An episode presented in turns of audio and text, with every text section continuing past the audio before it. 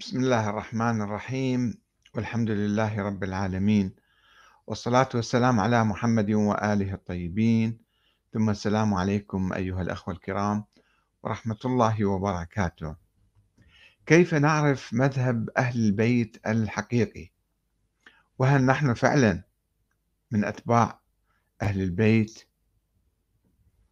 لماذا يوجد تناقض كبير وكثير في الأحاديث المنسوبة للأئمة في أهم المصادر الشيعية في الكتب الأربعة؟ وهذا ما يفرض علينا التساؤل والبحث. فطرحنا سؤالا في الحقيقة: لماذا يوجد هذا التناقض في معظم المسائل؟ هناك آراء متعددة.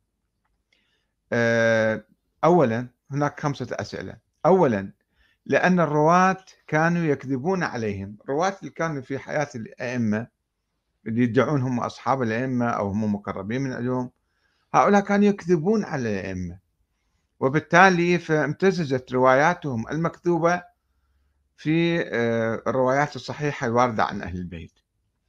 وبعض الناس المعروفين بالكذب، معروفين بالتزوير، والأئمة كانوا يلعنوهم ويتبرؤون من عندهم ويحذرون الشيعة من عندهم. هؤلاء كانوا يأخذون كتب الشيعة، كتب الأصحاب الأخرى والأصحاب الآخرين الموثوقين، ويكتبوا فيها، يضيفوا فيها، فلذلك اختلطت الأحاديث. فإذا السؤال الأول أو الجواب الأول: لأن الرواة كانوا يكذبون عليهم، لذلك حدث هذا التناقض في أحاديث أهل البيت. 2، لأنهم كانوا يستعملون التقية أحيانا فيفتون بغير ما يعتقدون. أيضا هناك يعني من يقول بذلك، يقول الأئمة كانوا يعني يفتون أحيانا تقية، فلذلك حدث التناقض في أقوال الأئمة. يعني مثلا واحد يسأل الإمام الصادق: هل أنت إمام معين من قبل الله؟ يقول: لا. في رواية أخرى تروى يقول: نعم، يعني لخاصة أصحابه يقول نعم، في العلن يقول لا، وفي مسائل أخرى. الجواب الثالث أو السؤال الثالث: لأنه مفوض إليهم. هناك من يقول بأن الأئمة الله مفوض لهم التشريع، فهم يفتون كما يشاءون، هذا جائز لهم. هاي النظرية موجودة أيضا وسوف نتطرق إليها. 4، لأن لهم الحق في نسخ الأحاديث السابقة. يعني هم كانوا ينسخون الأحاديث السابقة، أحاديث سابقة عن أئمة سابقين كانت موجودة، ويجون أئمة آخرين مثلا فينسخون الأحاديث السابقة. هذا أيضا نظرية يقول بها بعض العلماء حتى الآن يعني. 5، هناك من يقول أيضا في التاريخ موجود هذا: لأنهم يعني الأئمة كانوا ينسون أحيانا ما قالوا سابقا. يعني اليوم يقول شيء، بعد سنة بعد شهر ينسى هذا الكلام، فينسب له، فينقل كلام شكلين: مرة إيه مرة لا، مرة نعم مرة حلال مرة حرام مثلا، فيحدث تناقض في أحاديث الأئمة. طيب، نحن في هذه الحالة ماذا نعمل؟ كيف نعرف مذهب أهل البيت الحقيقي إذا كنا نؤمن بأهل البيت وأنه هو مذهبهم الصحيح، وأنهم يعبرون عن يعني السنة النبوية الحقيقية، ويروون أحاديث عن النبي؟ ولكن الأحاديث الجاية في أهم مصادرنا، في الكافي ومن يحضره الفقيه والاستبصار والتهذيب والكتب الأخرى، نجد يعني آراء متناقضة منسوبة لأهل البيت. فكيف نعرف وما هو الجواب؟ احنا طرحنا هاي الاحتمالات 5، وعدد من الأخوة الله يعطيهم الأجر والثواب أجابوا، كل واحد جاب بشكل معين. ابن هاشم قال: الخيار الأول لا غير، أن الرواة كانوا يكذبون عليهم. هالروايات المتناقضة اللي منسوبة للأئمة هذه مو من عندهم، هذه الرواة كانوا يكذبون عليهم، فلذلك دست هذه الروايات المكذوبة في تراث أهل البيت. لأن مقام الأئمة كما يقول الأخ ابن هاشم، يقول: لأن مقام الأئمة ودينهم ووراءهم يتنافى مع بقية الفرضيات أنهم كانوا مثلا يفتون بشكل يعني سري وعلني، أو ينسخون أو يفوض لهم أو ينسون. هذا مو معقول. فارس جون يقول أحاديث منسوبة لآل البيت. غلاة الشيعة الموالين نسبوها للأئمة للاسترزاق، ليس هناك مخطوطات تثبت أنهم دونوا الحديث أو التفسير أو تاريخهم. فلذلك احنا نشوف ذول اللي الغلاة اللي كانوا حوالي الأئمة هم الذين دونوا هالأشياء. دمي عادل أحمد نعمة يقول الاختيار الأول بلا شك أنه أحاديث مكذوبة عليهم.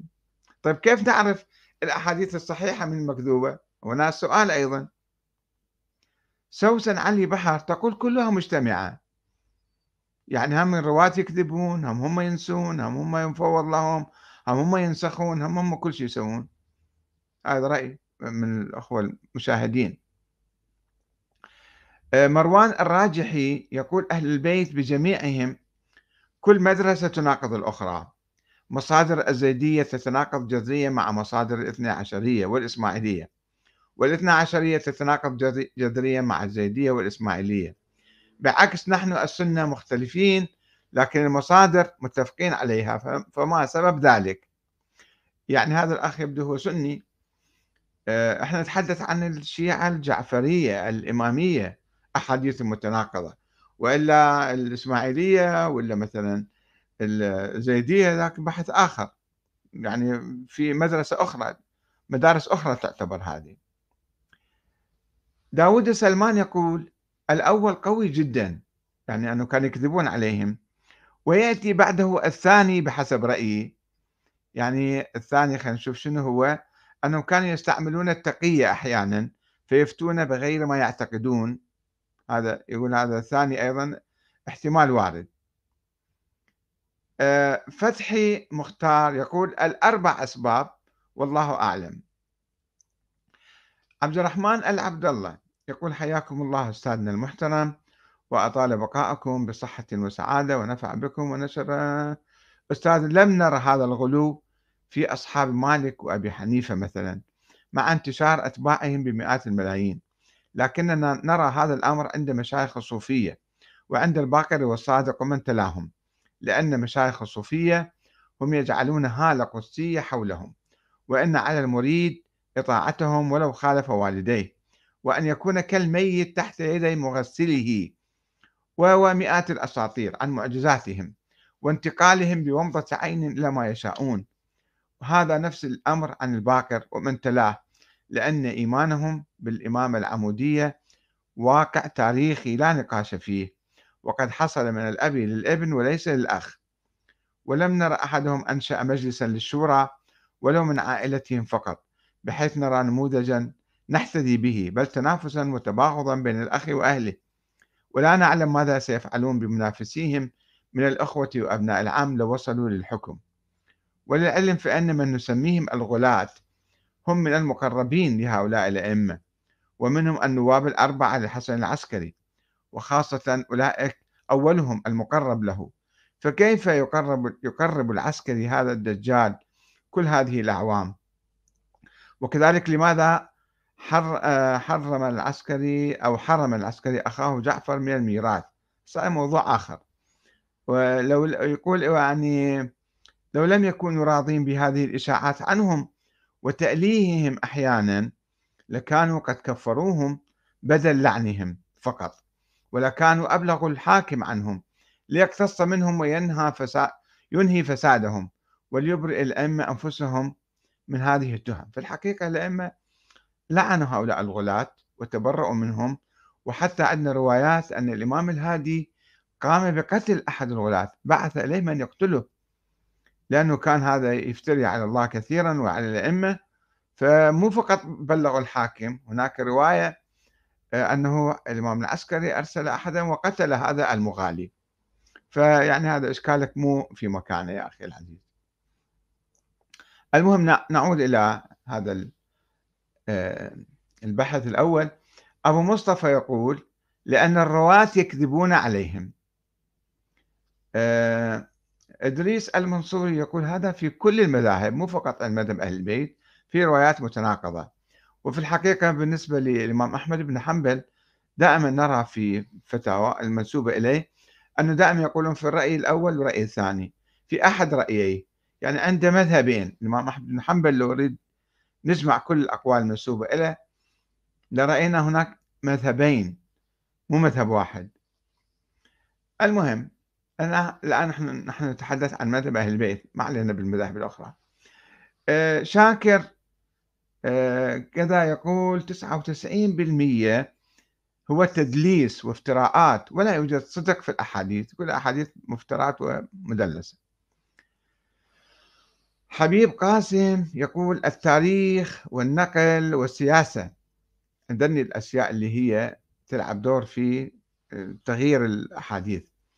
النقل من أهم العوامل، حتى ذكر القرآن الكريم كذا شغف للتأليف، فأما الذين في قلوبهم زيغ فيتبعون ما تشابه منه ابتغاء الفتنة وابتغاء تأويله. هذا صار تأويل مو تأليف. خرط الحديث كان أيسر وبضوابط أقل، لا بل هناك الخرط المحمود وهو كل خرط يفيد المذاهب، يعني الناس كانوا يسوون أحاديث وينسبوها للأئمة. محمد صبوح فردوسي يقول لكل الأسباب التي تم ذكرها مع تفاوت النسب. باسم جاسم يقول أسعد الله مساءكم بكل خير. أستاذنا كيف نقل أكثر روايات أهل البيت من الإمام جعفر الصادق وهو عاش وتوفي في المدينة اليوم، وأن أكثر من روى أحاديث النبي وباقي أهل البيت في الكوفة ولم يروا الإمام جعفر الصادق، ومنهم المفضل بن عمر الجعفي وجابر الجعفي وأبو زينب محمد بن مقلاص الأسدي ومحمد بن سنان ومؤمن الطاق وزرارة وأصبغ بن نباتة ورشيد الهجري وغيرهم، أكثرهم من أهل الكوفة، والإمام جعفر الصادق في المدينة.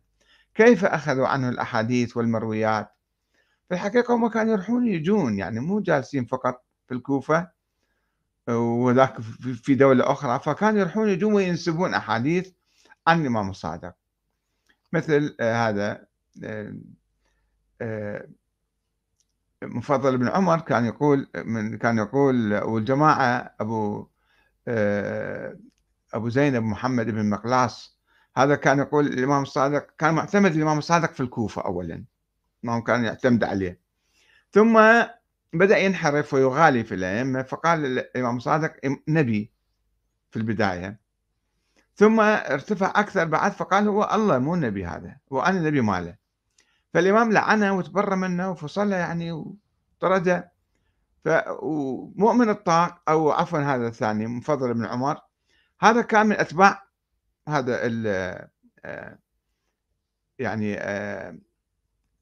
أبو الخطاب يسموه، أبو زينب محمد بن مقلاص أبو الخطاب هو معروف به، فرقة الخطابية، عند أسس الفرقة الخطابية. فالمفضل كان أيضا من جماعة هذا، مغالي كان، فذهب الإمام الصادق ورجع وروى حديث عن الإمام الصادق أنه قال الإمام الصادق نزلونا عن الألوهية وقولوا فينا ما شئتم كيفكم، بعد أنتم أخذوا راحتكم. هذا كذب طبعا على الإمام الصادق، فكان يكذبون، كانوا يروحون يجون ويكذبون.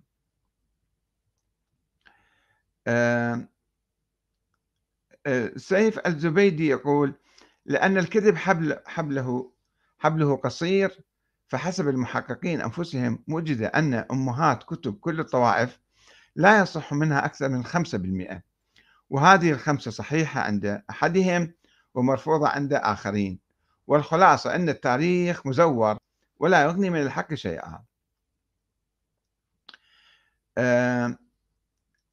اياد الحسن يقول تحليل منطقي أخي وأستاذي،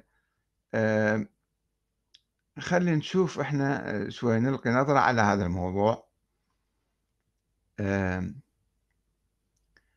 بعد ما استعرضنا أقوال الإخوان. في الحقيقة كان هناك سؤال مطروح منذ الزمن الأول عن نسبة ما يقال أنه تشيع، أو هذه المدرسة مثلا المدرسة الجعفرية أو الروايات المنسوبة على أهل البيت. كان أكو سؤال في صحة نسبتها إلى أئمة أهل البيت، ولا سيما الإمامين الباقر والصادق، نظرا لورود روايات كثيرة عنهم في نفس الأيام في نفس ذيك يعني زمانهم فيها اختلاف وتناقض وخروج عن القرآن والسنة النبوية حتى، وتتضمن غلوا كبيرا إلى حد ادعاء النبوة ونزول الملائكة عليهم والعلم اللدني والإلهام وما شابه. فهل كان هذا الاختلاف في الروايات المتناقضة من الأئمة أنفسهم أم من الرواة الكذبة الغلاة والمندسين في أتباع أهل البيت؟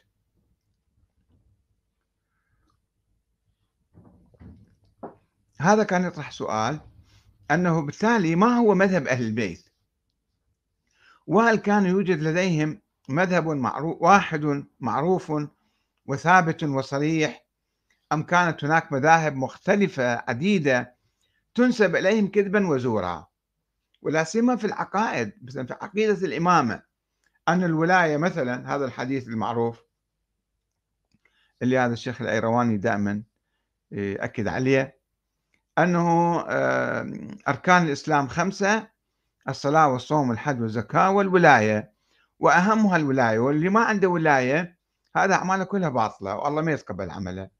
هذا كلام خطير جدا، ولكن احنا نحاول نشوف هذا يعني فعلا الإمام باقر قال هذا الكلام أم نسب إليه كذبا وزورا؟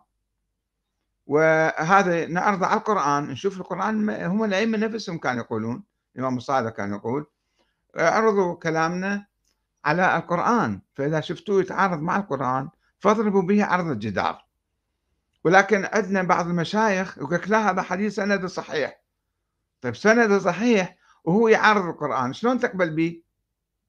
فهنا المشكلة أنه صار التباس عندنا في معرفة مذهب أهل البيت. حتى الآن روحوا للحوزة، روحوا للمراجع.